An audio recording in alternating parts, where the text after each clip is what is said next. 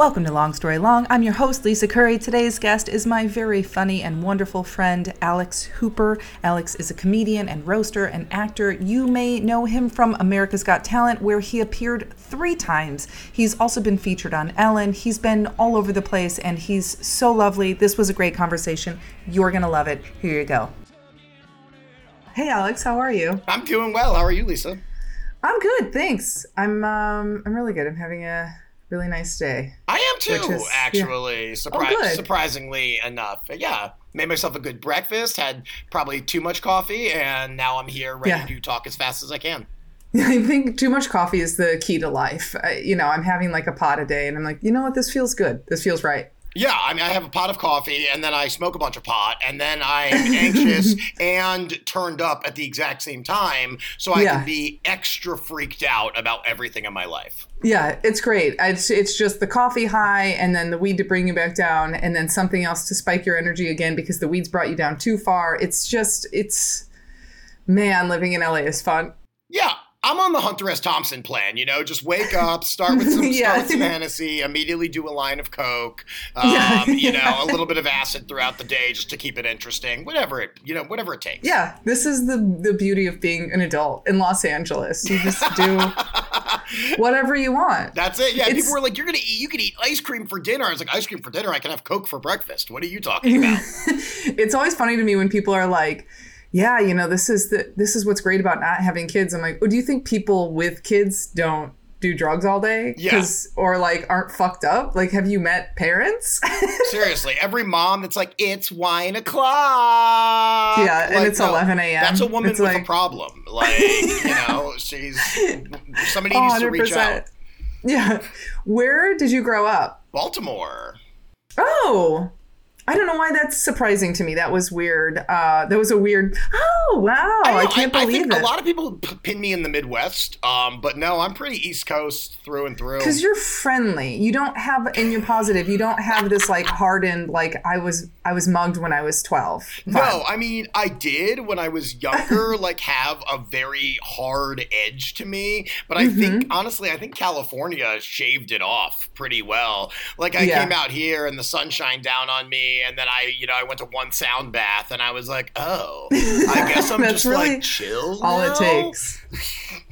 It's like a sound bath or just like one mushroom trip, and you're a whole new person. I, I, it should be mandatory. I think Agreed. psychedelics. A hundred percent. Uh, I think everyone needs to eat an eighth of mushrooms at least at one time in their life and Yeah. see what happens. I actually, I I thought about this years ago. I think it should be mandatory for when we get a new president on January, or like on their on their in, uh, Inauguration inauguration day? day. I was about to say induction day. I was like induction. Whichever. Right. It- it's all a joke. day. Um, I think the whole thing should not be them giving a speech. I think we should put a, them in a room by themselves with a camera on them, feed them an eighth of mushrooms, and just leave the camera on for eight hours, and they're not allowed to leave.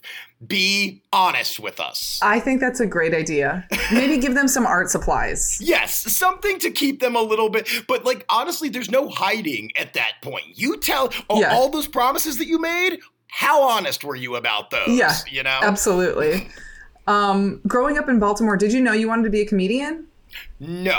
Um, I always liked comedy, Uh-huh. and I grew up in a very artistic family. My grandmother was a professional actress for over seventy years. Whoa! Um, so I what grew kind, up- like dramatic or Yeah, tons of tons of stage, a lot of commercials, some films. She's in like Crybaby and some other stuff. Um, so she was a huge inspiration for our whole family because I so I grew up going to lots of theater, always something artistic, concerts, Uh-huh. museums, and I was a terrible kid. Uh, I hated myself uh, and Oh, no, everyone around me. No, don't. apo- I mean, it's you know just normal kid with uh, full on skin disease shit that you know just Yeah. hating life. But I always loved stand up comedy. Never knew you could just do it.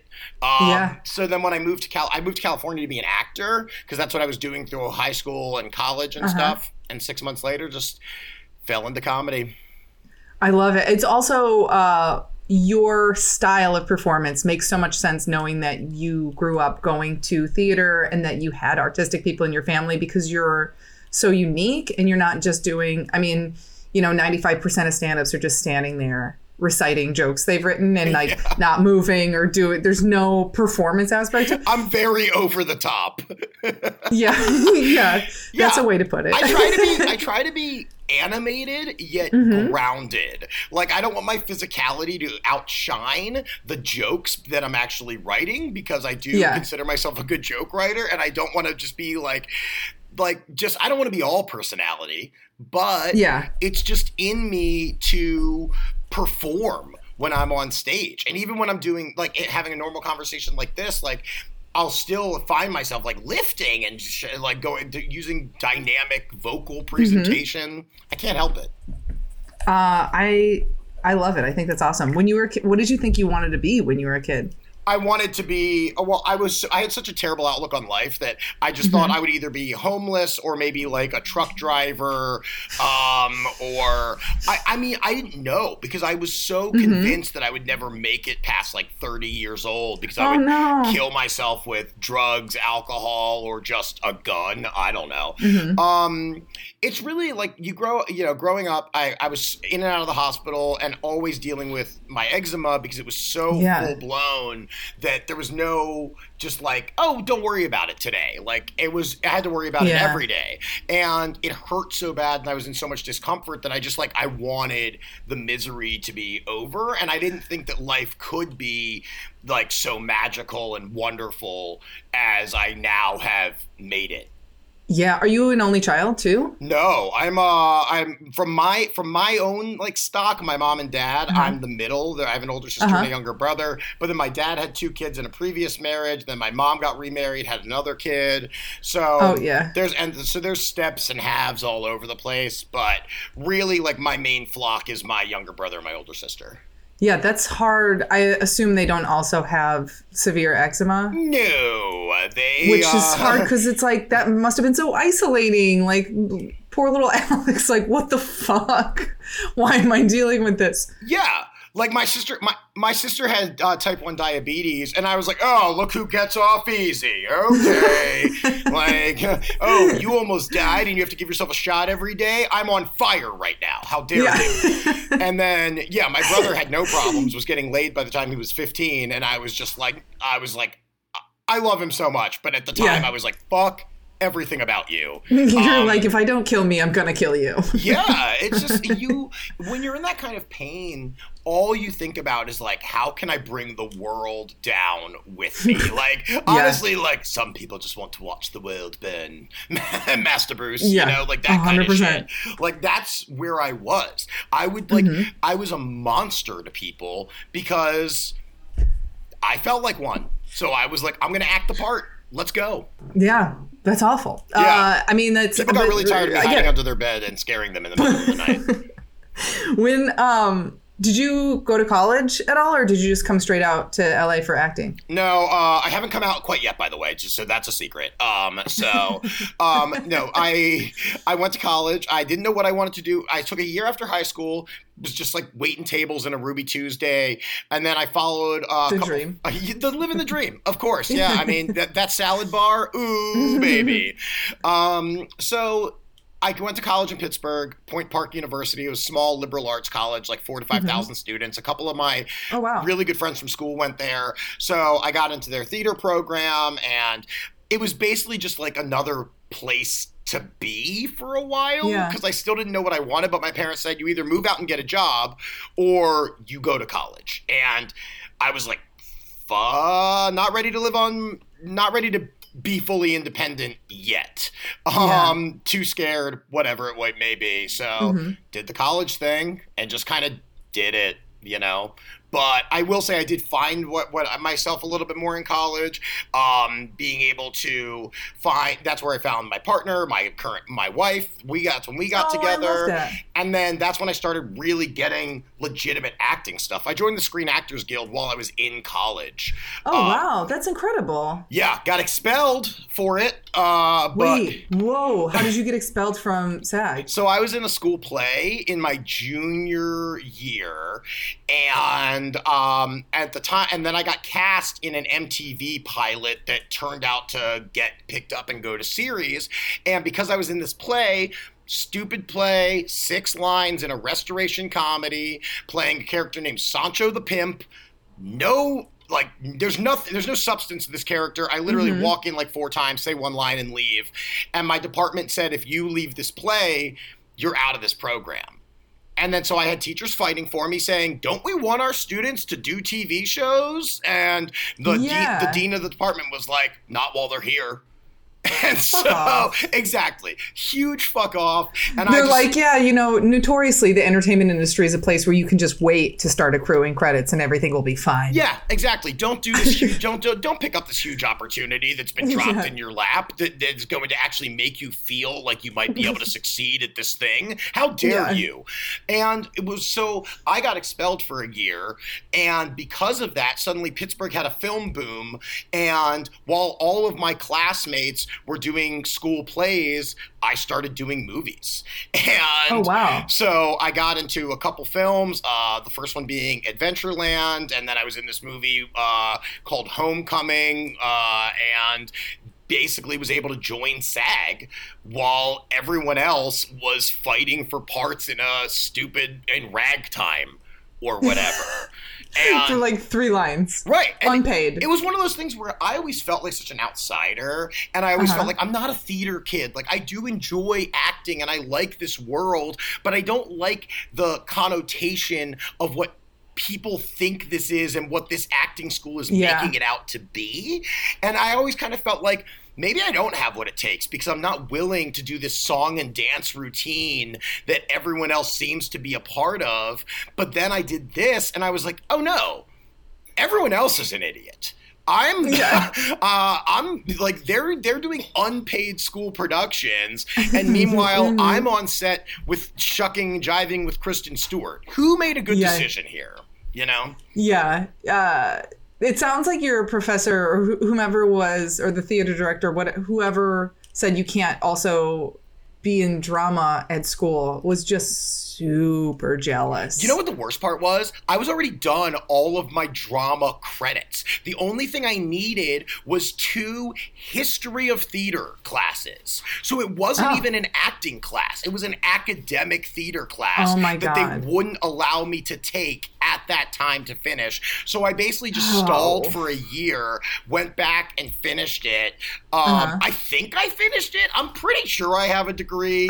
Honestly, I never picked it up or went to a graduation, so I can't be 100% sure. Same with high school. I know I graduated, yeah. I didn't go. So um, maybe I have a high school diploma. I don't know. Yeah, I don't. If it makes you feel any better, I don't. I graduated, but I don't have a high school diploma because uh, I took a couple of trips with the school, and my it's a whole long story. But I had an outstanding balance so when I graduated, I walked across the stage with everyone else, and I was handed a, a like the, you know the leather bound book that mm-hmm. your diploma comes in, but mine had a bill in it. and then I sat down and I was like, great. That's so funny just to think that like everyone else is like, wow, look at this. And you're like, yeah, mine says $7,000. Uh, is that what yours? Is that what yours says under name? I'm like, how much does everyone owe? I owe like 400 bucks. And they're like, what? You don't know what? We don't know anything. It, it, it was, I, I, ne- I was never good at school anyway. Like I dropped out of high school, was expelled from college. Like it was, I just, I mm-hmm. like learning. I just, I'm, when you tell me I have to do something in a specific way, my brain shuts down and goes, yeah. no we're not yeah. doing it. Like yeah. I really think like finding comedy was my only real choice because it's the only time we're being a rebellious personality and mm-hmm. going against what everyone says actually can pay off. and yeah, and you a- can just like fuck off and do whatever you want and nobody I mean whatever you want could also bury you if whatever you want to do is not do anything and not be motivated. But it's also just so nice to fully be your own boss like 100% yeah it's terrifying sometimes because no one when something fails you can only answer to yourself. You there's no mm-hmm. one else to blame. And sometimes you don't know what to do with your own self and career. Like when you finish one project and you don't have another one lined up ready to go it's sometimes you're like freaking out, but at the same time, it's like, okay, but it's also my choice of what I want to do. I don't have to wait Yeah. for the next assignment from my boss to say, hey, this is what we need done. It's all self motivating. And I have made a career out of doing things that everyone has told me not to do.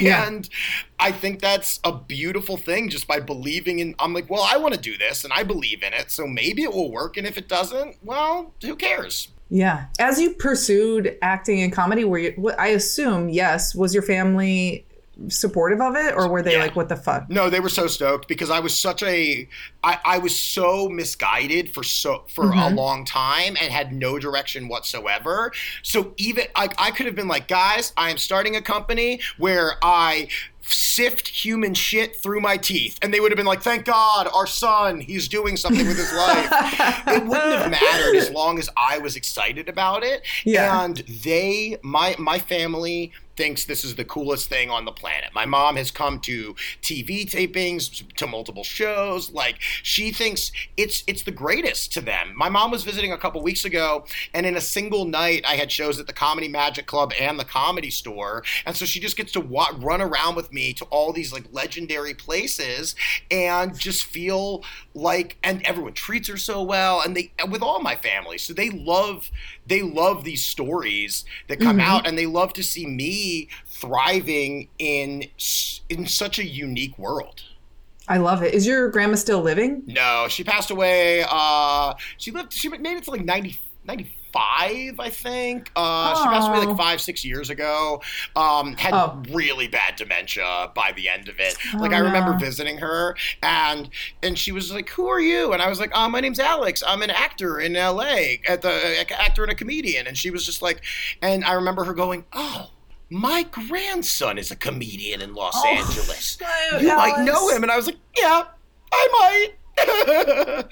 it was, Oh. you know, but So does she, I guess, did she get to know that you were doing that? she knew I was doing it. Like she knew um she got to see me perform when it really early on. Um Uh-huh. she was very cognizant for a long time. She did a one woman show at 91.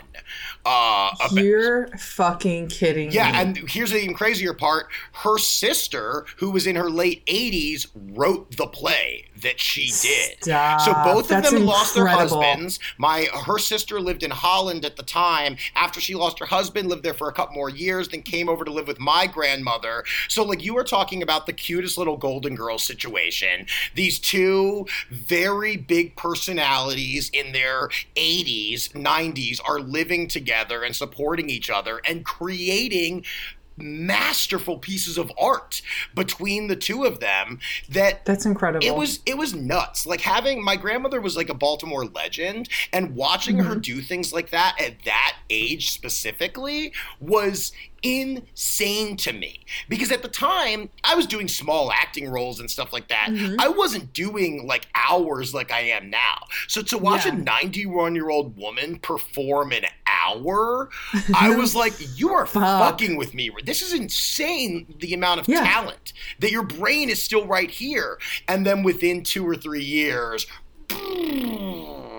shut down. Maybe she just burned it out. You know, maybe she just was so good for so long that it was like the computer system was like, we're fried. Yeah, it might it might have been. We can't. We could carry you to the end if you didn't do this. Yeah. It's like, hey, you you know, you, you've spent the last 70 years pretending to be other people. Now you don't even know who you are anymore.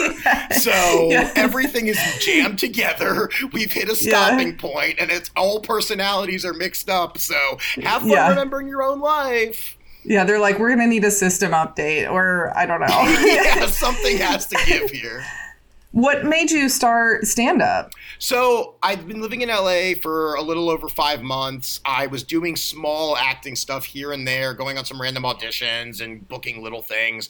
Um, and then I was kind of bored, and I went to go see my friend Dale, who was one of my is still one of my best friends today. Um, he was performing at the comedy store doing a bringer show. I didn't know what a bringer show was. I just went to go. I'm like, oh my god, my friend Dale's at the comedy store. This is crazy. He mm-hmm. went up in the belly room, went up, I think, 19th on the lineup. Out of 550. exactly. And I was watching this going, these people, this is who performs here at the comedy store? Like, I think I'm funnier than this. Like, How do these people get to be here? Fully seeing your friend up there and being like, God, this is garbage. No, he's hilarious, but it, it, was everyone else in the meantime. I've always like he's one of he's the funny one of the funniest people I know, and he doesn't even do comedy anymore. He's a musician. Um, he's still one of the funniest people I've ever met in my life. But it was watching everyone else and going like, this. How am I not able to do this? Why can't I do this? and then you start, and then and then he got off stage and we talked about. It. He's like, you can you can totally do this. I can set you up by with doing this. So he booked. He put me in touch with a producer, put me on a bringer show. Did it one time in 2009. That was my first time in March, and I was like, oh, this forever, please. That's all I've ever wanted. Yeah.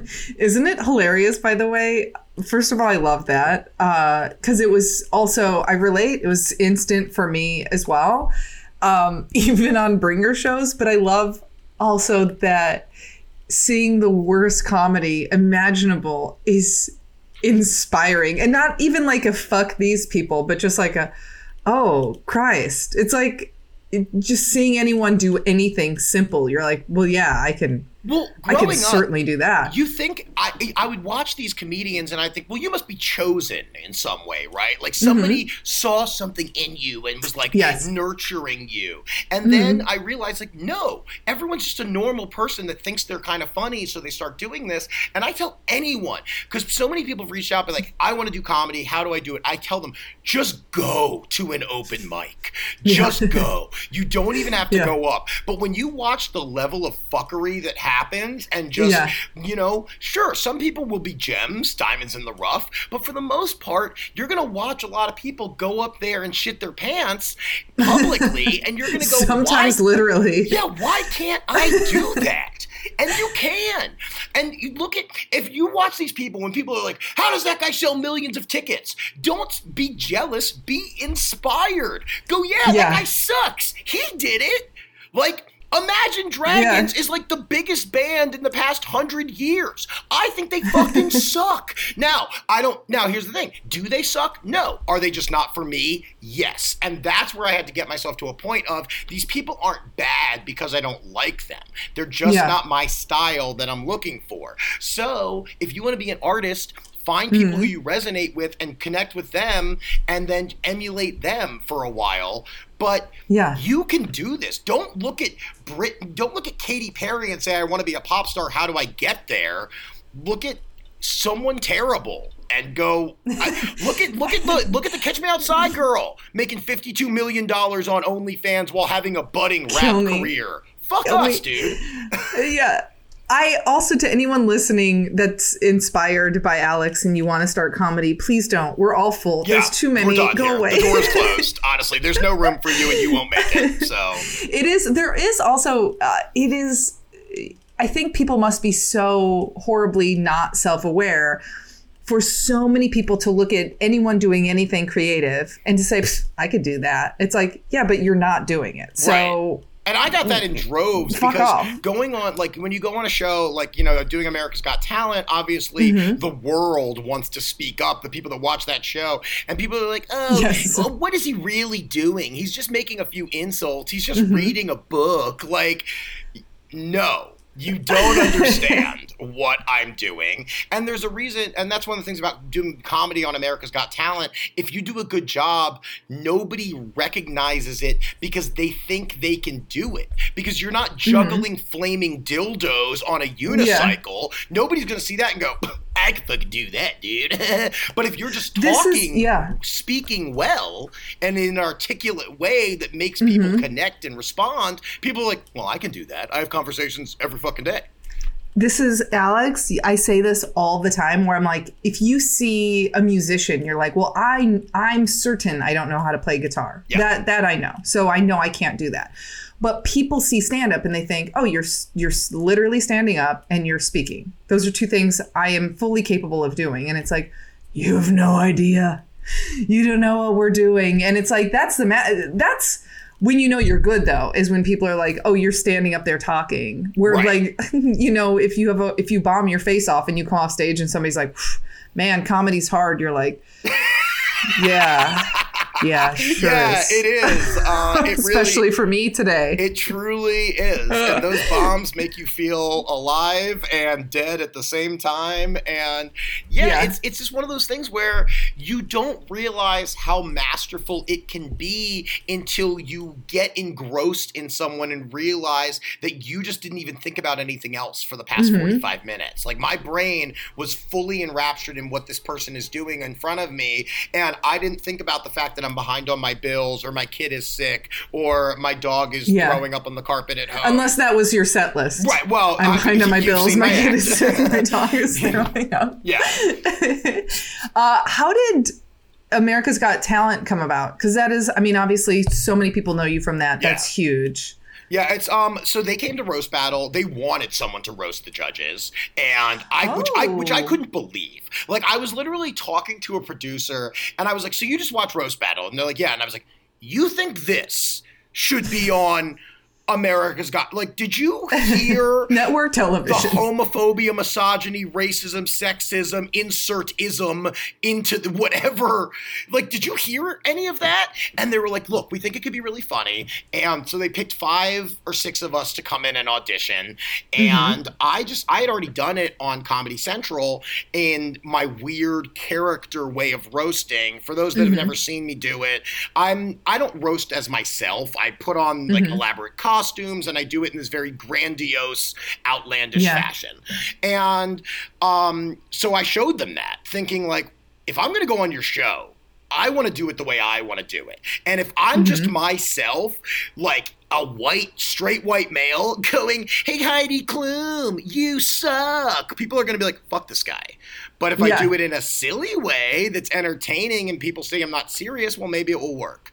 And so they were all about it. And they, uh, I know this. My producer said that I was the very last tape that was shown because she didn't think that she should show anyone what I did.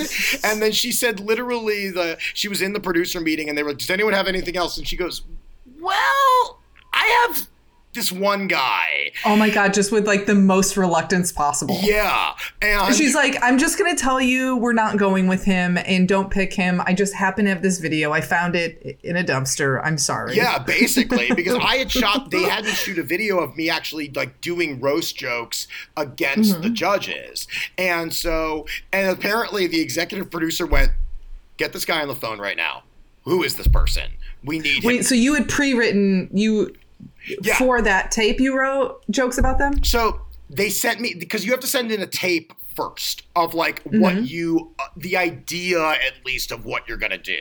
So I I wrote I quickly wrote a bunch of jokes, filmed a, filmed an audition, sent the tape out, and never thought I would hear a single thing. To be honest with you, um, it's like they're not gonna want this. Do you think maybe, just maybe, the producer that was like, let me get him on the phone immediately was like, I'm so fucking tired of these hosts in this show? I have a feeling that Fuck that is the case. They also apparently because when I went in in front of the executive producer, because then after that they call you in to actually come in and like we need to meet you. Um, Mm-hmm. And he told me he goes, I did my act again, and he said I remember you from Jeff Ross's show, and I was like, oh cool. He goes, I don't remember anyone else. I remember you, and I was like, oh, oh that's great. cool. So apparently, me putting on pajamas and a fur coat and throwing out lollipops to the crowd Mm-hmm. did something, um, made a memorable performance. And so that's how I ended up on the show. And then, yeah, ended up doing two seasons, making it to all the way to the live shows, um, three total performances of me roasting them. And, you know, it's. It's given me so much work. I'm so thankful to them for allowing me to be myself. That's incredible. Was that, and that must have been, I mean, considering you were pretty certain you weren't going to get it in the first place, and then you went on to do it several times, it must have been so surreal. Yeah, I mean the what so like the first time was already surreal um because I just never saw that as part of my path. The second time was during COVID, was during the pandemic. Like my second audition was on March 13th, March 14th, 2020. The day Wow. everything shut down. And while we were there, Wow. ha- thir- 75% of the crew went home. They didn't know how they were shooting with a skeleton crew. They didn't even know if they were going to get to us.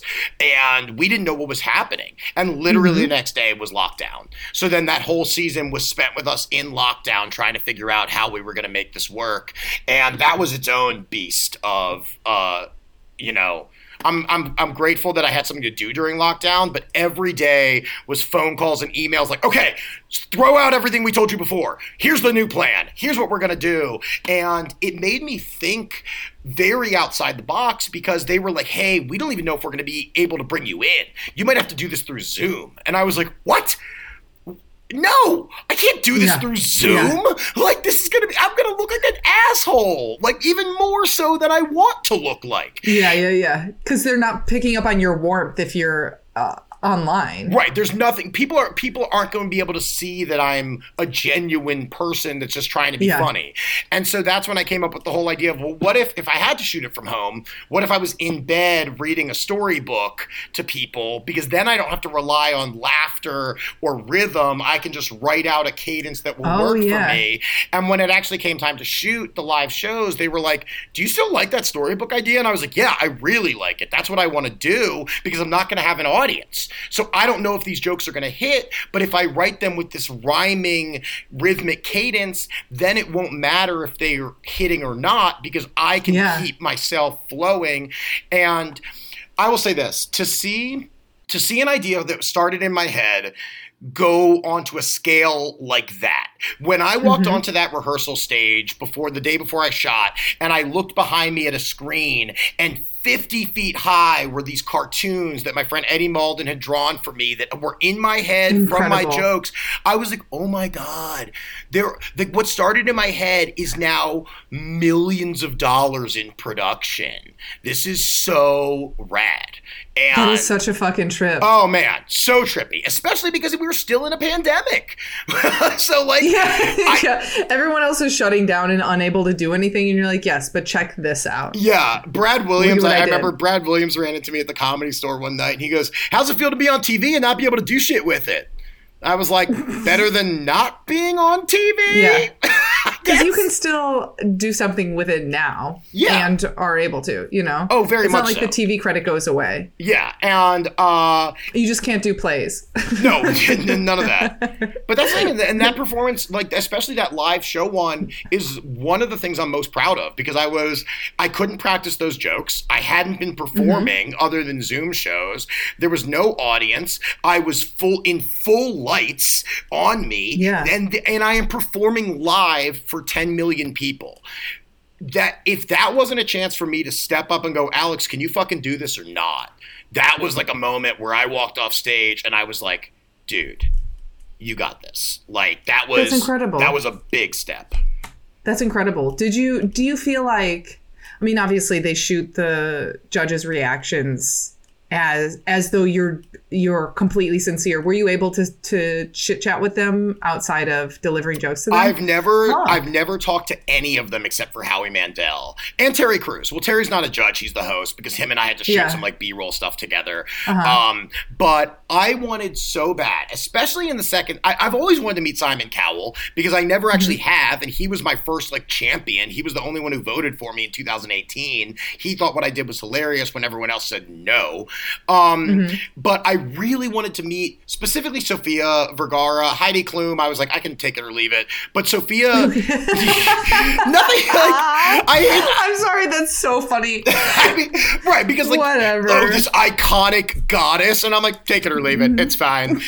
um, but Sofia, Mm-hmm. no interest, really. Sofia is a great comedic actress, a huge personality, someone, Mm-hmm. and also very much my type of woman that I am into anyway. And I really Mm-hmm. wanted to tell her, you know, this is all a joke. Right, you know I have nothing but Yeah. love and respect for you. I am so I admire the fact that I'm even in your presence. I wanted to tell her all that, and they wouldn't let us. They wouldn't let us go. They we had we couldn't even be near our own contestants. Like they kept us so separated.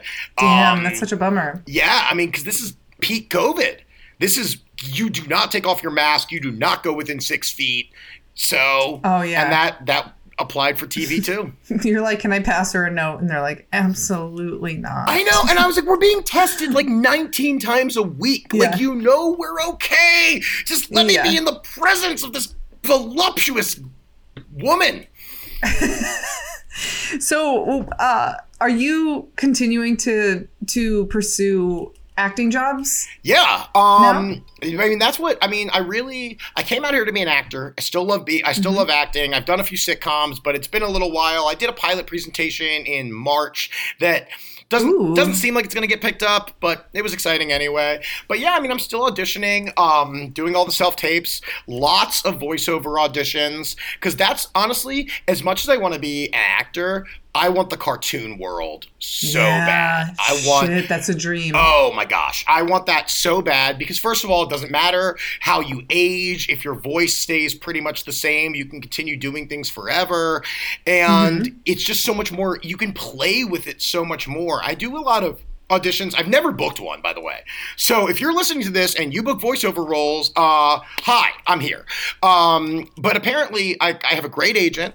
Have been with them for a few years, and just the numbers are so against you that they tell me it's like winning the lottery. They told me my agent told me the other day. So I because I've been called in for the same show multiple times, this children's TV show where and they always have me play villains, which are so fun.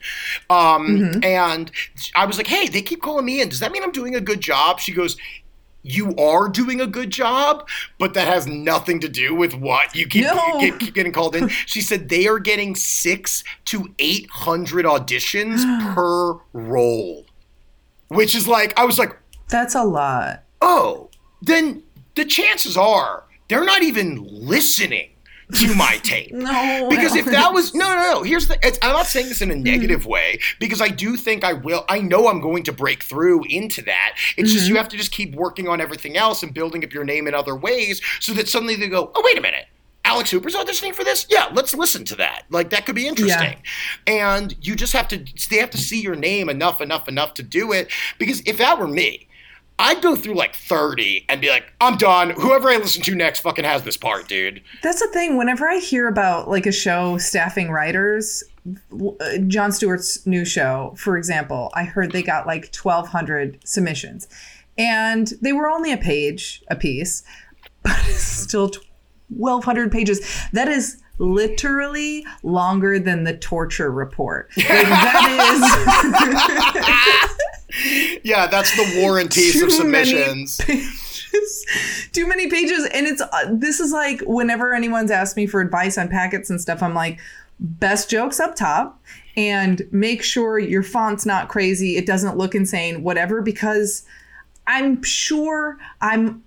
I, listen, I haven't been inside the packet reading process, but what I imagine is that people get 1200 and they're like, they start out with the best of intentions. I'm going to read all of these. And by the time they get to 50, they're like, it, so help me if I see a capital letter in the wrong place. Yeah. I'm throwing out the whole goddamn thing because it's like at a point you just need a filtering system because it's not, you're not going to be able to, one person, whoever, you know, if we're saying like that's a control not a control group you know what i'm saying? Like you would want to apply the same opinion or same thought process to everyone's to if all things equal but it's like that's not that would take you six years yeah, I mean, there's got to be like at some point, like it's literally like, oh, this person had a piece of gum stuck to their packet, and it accidentally stuck to others, and that's the reason why we saw it. Otherwise, it would have been buried. And Yeah. who like Yeah. it's all such a crapshoot. So, which is why it's so important that we do everything. We do so much, uh, so many other things on our own,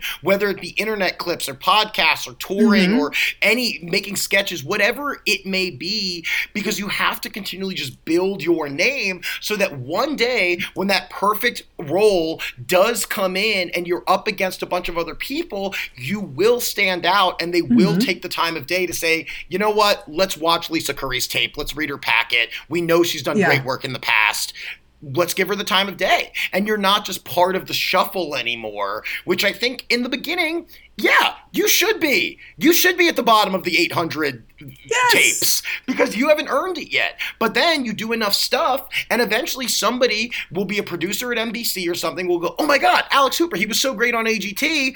Oh, this is a perfect role for him to play a Yes. popcorn monster in a tea in a, in a preschool. monster. That's that's a real one I did recently. Um, I mean, that's basically what I am a popcorn monster after like 8 p.m.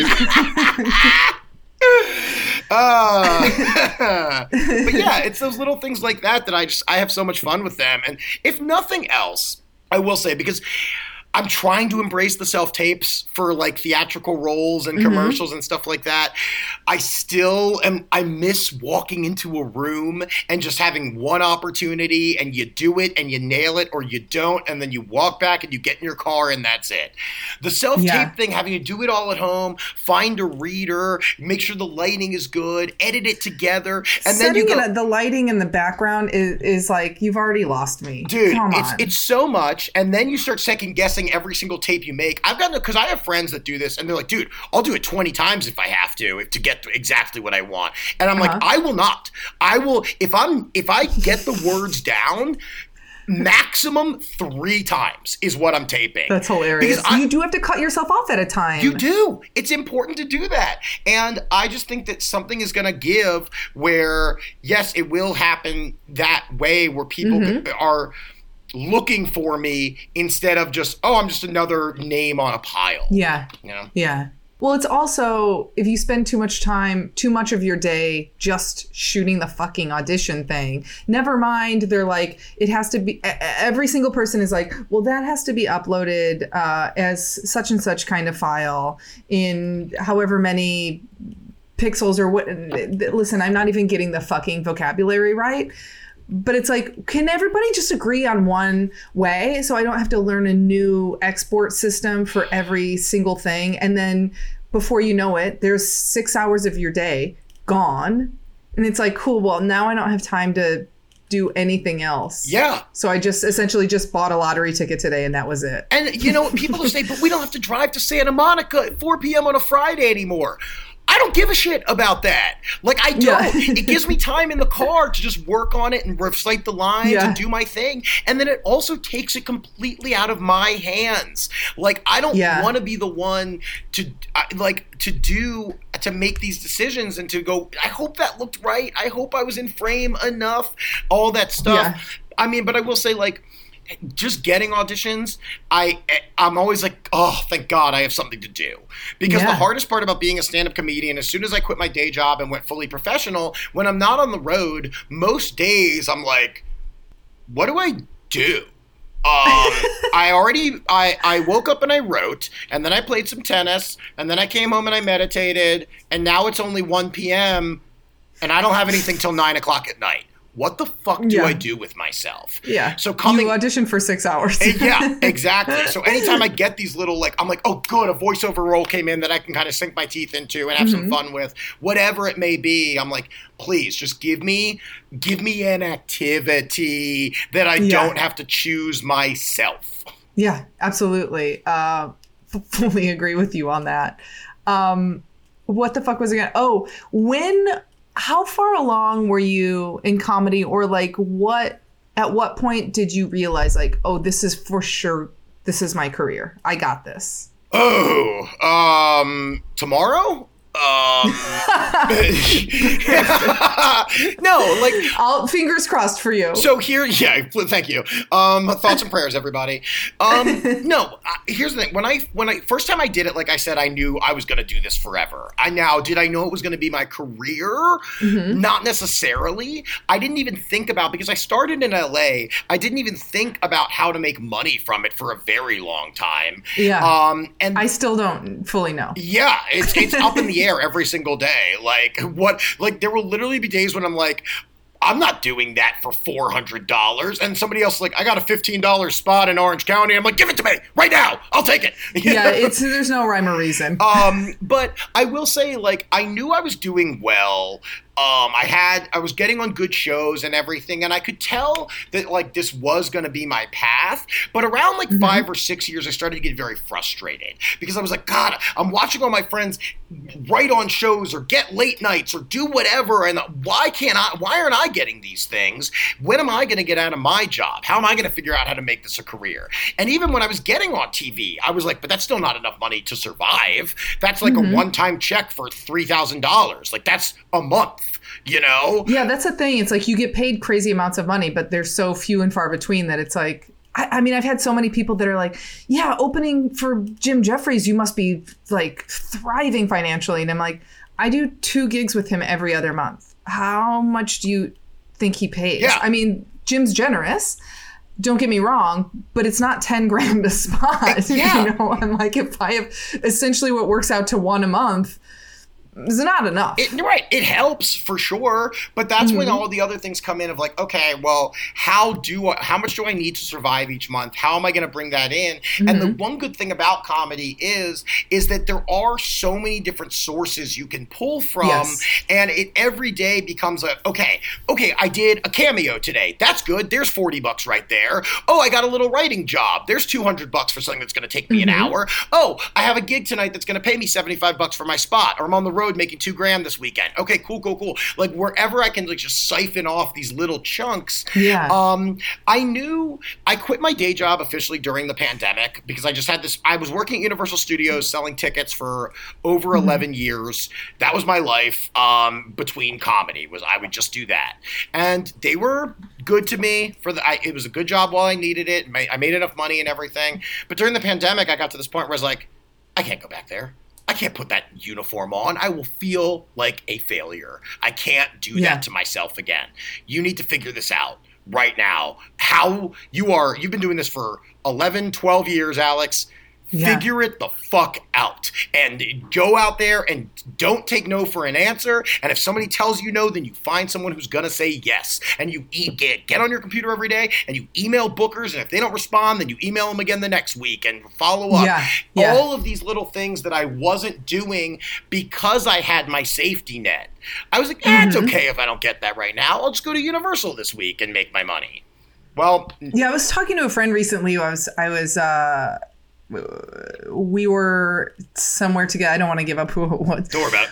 We were we were together and I was sending out booking emails and there I was like, yeah, I have to finish sending avails. And they're like, and this is another comic. They go, I mean, you don't have to. You don't have to do. And I'm like, sure, I don't have to, and I don't have to pay my rent, and I don't have to live in Los Angeles or indoors at all. It's like, yeah, I don't have to the same way I have to drink water and eat vegetables, but I if I don't do this, I don't have income. Because yeah. I'm like, I'm unwrapped. This is where all of my income comes from. So yeah, I do I do have, have to. to. do this right now. And there mm-hmm. are times when we tell ourselves, okay, it can wait. But then you're only doing yourself a disservice if it's something yes. if it's something that could happen now that could I'm all about so my whole thing in comedy is plant seeds. Plant as many mm-hmm. seeds as you can and pour a little and water. by that you mean impregnate as many people. Well, obviously, yes. I'm going with the Nick Cannon method. He's super successful. He's not firing blanks he's, out of that cannon. I can tell you that much. He's going to have more ancestors than Genghis Khan. I mean, it all traces insane. back to what to Nick Cannon. People are going to be watching Drumline. generations. This is where it all started. Be, at some point, it's like we all have microplastics in our body. At some point, we'll all have a little bit of Nick Cannon's DNA. I think we might. Yeah. I mean, if, if, I mean, I wouldn't mind that. I'll take. I'll take that. He's so likable. Yeah. Um, yeah. but yeah, plant seeds. And so every day, with okay, maybe you sent an email to a booker six months ago. Well, maybe they flagged it as something that you don't realize. You just think they ignored mm-hmm. it, but maybe they yeah. flagged it and said, "Hey, I don't have room for this person right now, but yeah. when I do." Bam and suddenly something that you did a year ago comes back and gives you work so every day i'm like how can i plant seeds whether it be putting clips online, emailing bookers, starting a writing project, like just putting things out in the world that yeah. maybe could flourish if given the right amount of nutrients. And most of the plants will die Almost all of them will die Yeah. and never see the light of day. But Yeah. there's a there's a fucking there's a quote that I love. I'm pretty sure it's Ralph Waldo Emerson, but it's from a single acorn sprout a thousand magical forests. And that's what I think about. I'm like, okay, Yeah. I'm the acorn. How do I grow forests? Yeah. Well, I think also the key is I mean, if I can give anyone advice out there, is like don't just scramble to do as much as you can, but do do things that you genuinely like because you're the prime example, Alex. You got cast because you're the most you you could possibly fucking be. If you were like, well, this is who I want to be, but I should play it more conservative, they would have forgotten you as well. Yeah. Along with everyone else that they immediately fucking forgot. And it's like, also when you're doing what you like to do, yeah, maybe it takes a little bit longer. Some, I mean, some people strike gold right away, but it might take you a little bit longer to find your path, but it's going to be exactly where you're happiest. Yeah. And that's so fucking exciting. It is. It is exciting. Um, I was on. I was in Tampa like three weeks ago. Um, and Jeff Dye was in town at the same time, and we were hanging out a bunch and having conversations. And and and he was just saying how because he hit in like within two years he was like a finalist on Last Comic Standing. Like his story. Course, I mean, he's he looks like a Ken doll. Exactly. I mean, that's that. fucker. That is Yeah. a part of it. Uh, you know, he's he's very it, handsome in a gentle, non-threatening way, um, Mm-hmm. Yes. which helps. But he was. He doesn't have genitals. But one of the things he said to me, he goes, "It's going to take you a lot longer because you're unique, and nobody Mm-hmm. really they can't put you in a box. I was put into a box very quickly, and it it was great for me. But someone like you, there is no box, so Yeah. you need to create your own path and have other people join you along the journey that are like, oh, I like where this guy's going. I can't really tell where it is, and even I don't know where it is. I always say, I don't know where I'm going, but I like the direction. And that's Yeah. all I can do is keep pushing forward in a place that makes me happy and genuine. Yeah. Well, and I that's I don't know, that's great. That's what's so special about you.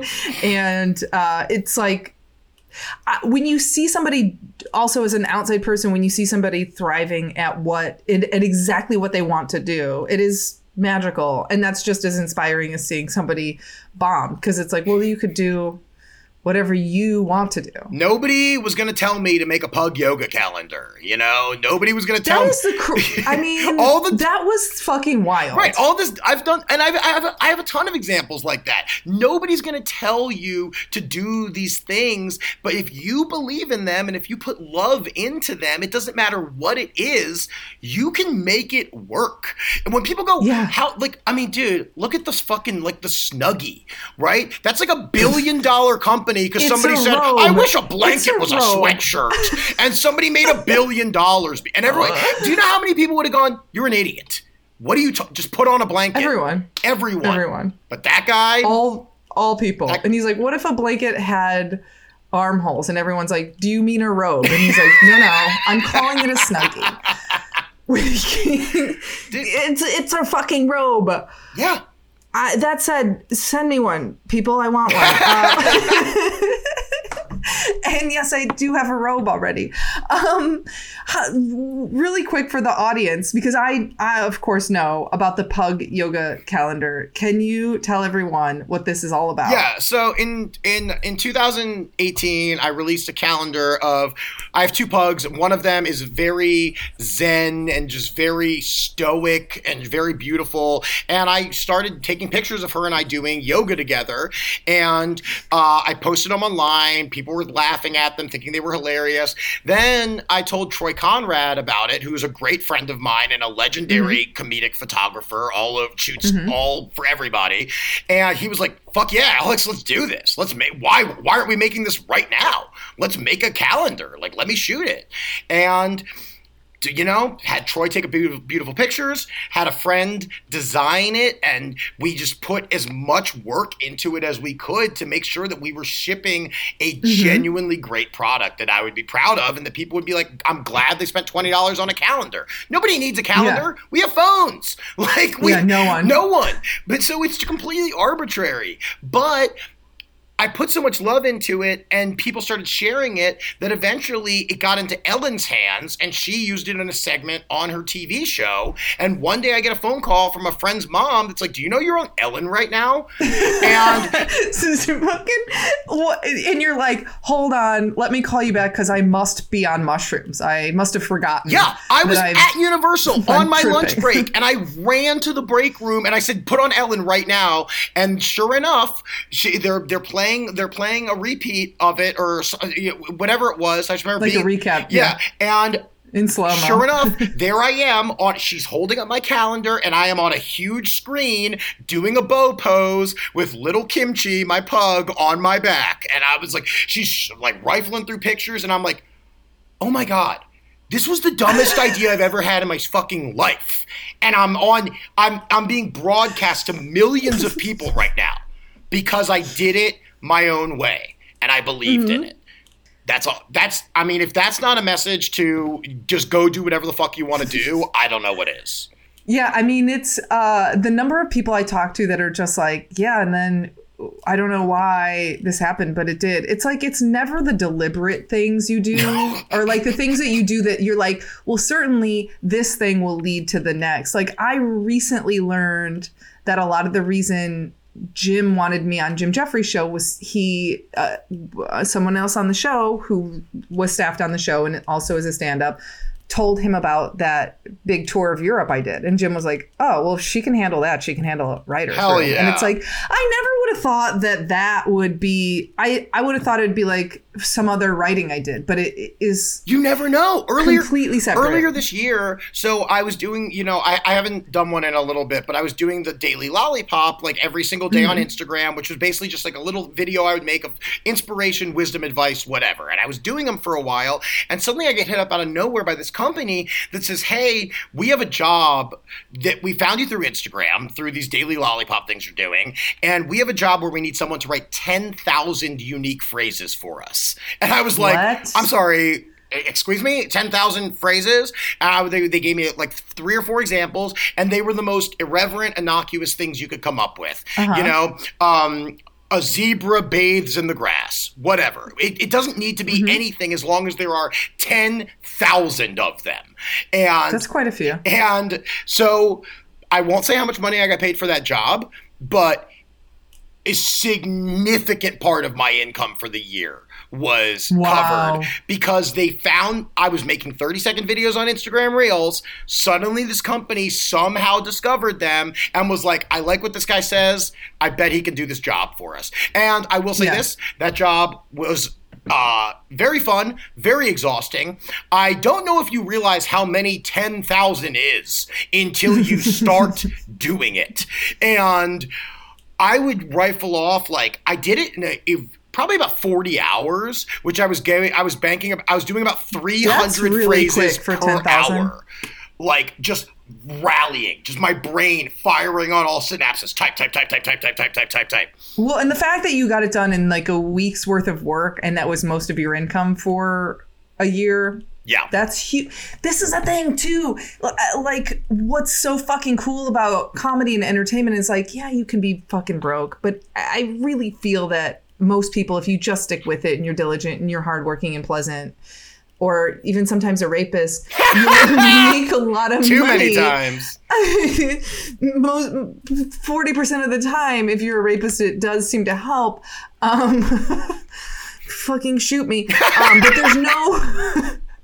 there's no ceiling on how much money you can make. No. And there's no like whenever somebody's like, well, you know, what should I charge for X, Y, and Z? I'm like, the most you can possibly get for it. Yep. Your rate is always what is the most you will possibly give me? Nobody has a, there's no rate. Yeah. I mean, I was hanging. We're making up prices for things. This is absurd. Very much so. And I was hanging out with a very famous comic one time um, who is a friend. And he, I had just done, I had opened for someone in this, in this casino in Reno a couple days before. Mm-hmm. And I mm-hmm. saw that he was going to be there a couple days later. And I was like, can I just ask you what you got paid for that gig?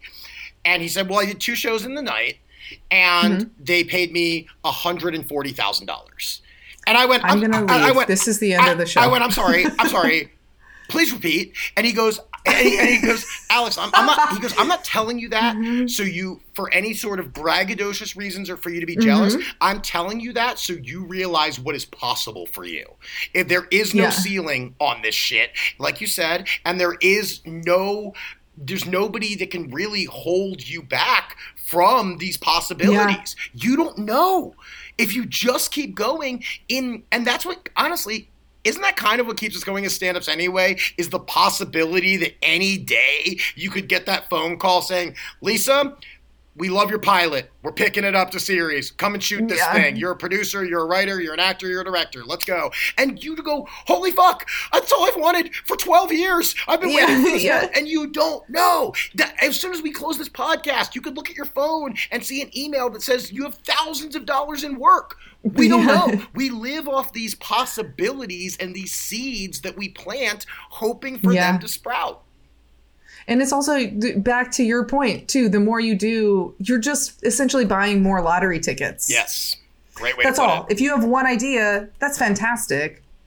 But if you have one idea, I, it's not going to have the reach that 10 ideas are going to have yeah. or that 10 projects are going to have and not to like bring yourself i do i do think that people still need to have a life for Christ's sake. Because I think so many comics become just like insular and all their comedy is about inside baseball shit because they don't have because they're like yeah, grind every day, every second of the day, and it's like well, you got to work hard, but you also have to have a personality. Well, I think Fuck, I'm a prime dude. example of that. Like I think the reason why people mm-hmm. are attracted to me is because I present my lifestyle in this very fun, exciting way, where I'm always traveling, going to festivals, going to concerts, putting on mm-hmm. fun outfits, interacting with people in the world, and I think people see that and go, oh, like that's that's comedy life, right? You are yeah. getting on stage and you're talking about your experiences because you are having experiences that are worth talking about. Yeah.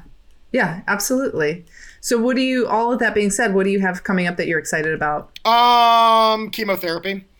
Um fuck. right before we logged on we were talking about how Alex uh willed himself to have cancer yeah. for extra bits. Yeah, I dropped. Uh, so I dropped a huge bomb this week. I have uh, mm-hmm. Hodgkin's lymphoma, and for the next six months, I will probably be going through treatments and things like that.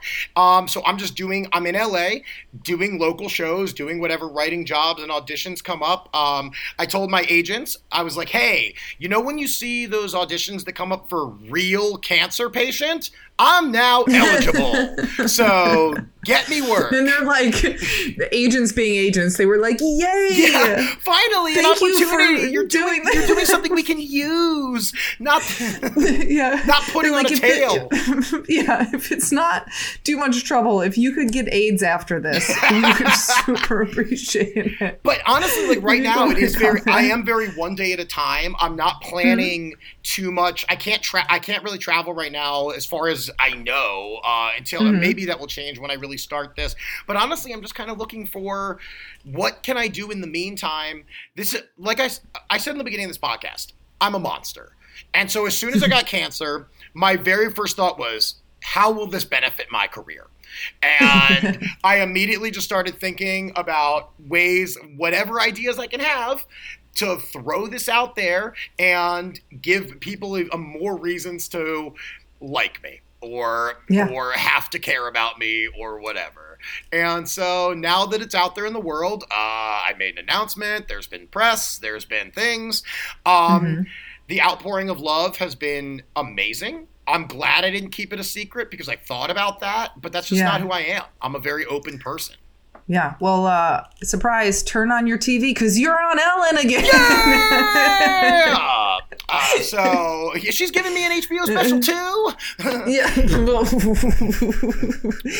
That's some insider stuff, guys. So, Something that happened. Uh, yes. So honestly, right now, like I'm excited because I don't know what my future holds uh-huh. at all and i'm just kind of like doing i'm doing what i want to do right now i started making these little videos about oh so you just found out you have cancer? Well, here's my experience from that. Oh, you're about to have a bone marrow aspiration? Here's my experience going through that. Yeah. Oh, you have to go to a fertility clinic? Well, here's my experience for that.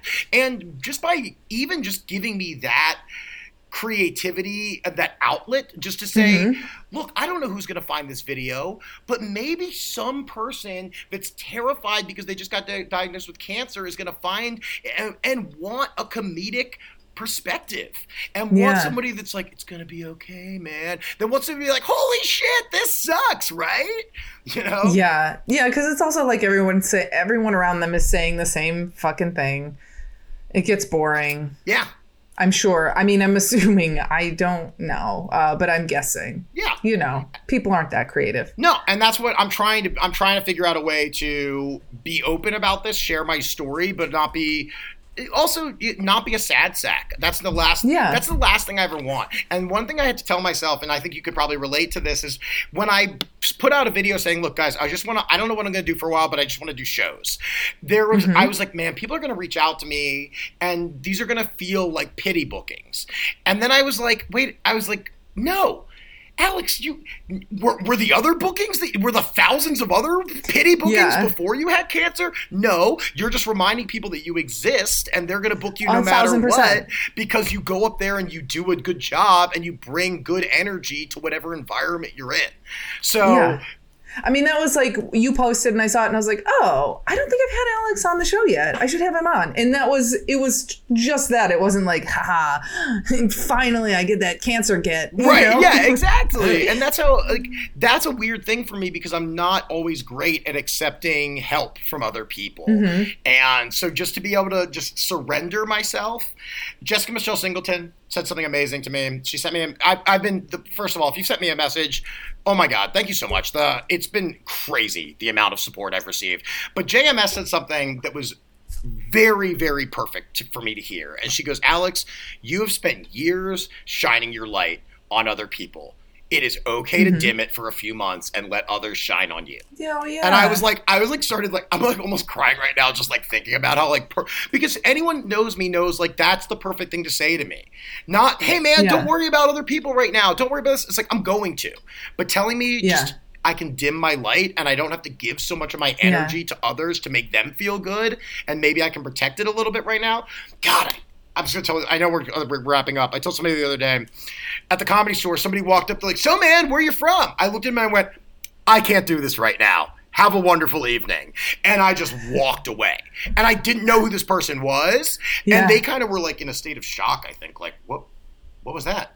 And Yeah. that was uh, before I probably would have talked to that person for the next half an hour going, How do I get out of this? How do I get out of this? Why did I start doing this? Yeah. And instead, I was just basically, in the kindest way possible, just like, fuck off. I'm not doing this. yeah. And allowing yourself boundaries, which I think is an important lesson with or without cancer. Yeah, You very know? much so. Um, well, that's really beautiful. Thanks. Thank you for sharing. Um, it's, it's so great talking to you. I do have one last question I like to ask everyone. Um, if your childhood self, like eight year old Alex, could meet you as an adult, what do you think he would think? Jesus Christ, you're a lot uglier than I expected. Um, no, um, no, like honestly, I think, I think, I think about this sometimes because I was, or first of all, I know my eight-year-old self wouldn't have received the information. Um, I know I'd be stubborn and go, whatever, old man, I'm not listening to you. But I would just say, like, hold on because it's not always going to feel like this and you are going to find people that lift you up and inspire you and make you realize that being alive truly is a gift if you make it one and this world is mm-hmm. anything you want it to be and if you surround yourself with beautiful and loving people that it is your world will completely open up and complete and change however you want it to. And I know my ear self would have been like, fuck off, I'm dying right now. But honestly, like looking back, that is what I would want to know is like, you're going to have a life that you never could have imagined. And Yeah. yeah that's very true i i'm already so much i'm i'm already so grateful because i'm so much further along than i ever thought i would be I love that. That's really beautiful. thank you Uh, well, thank you so much. It was great talking to you. dude you. i love this thank you lisa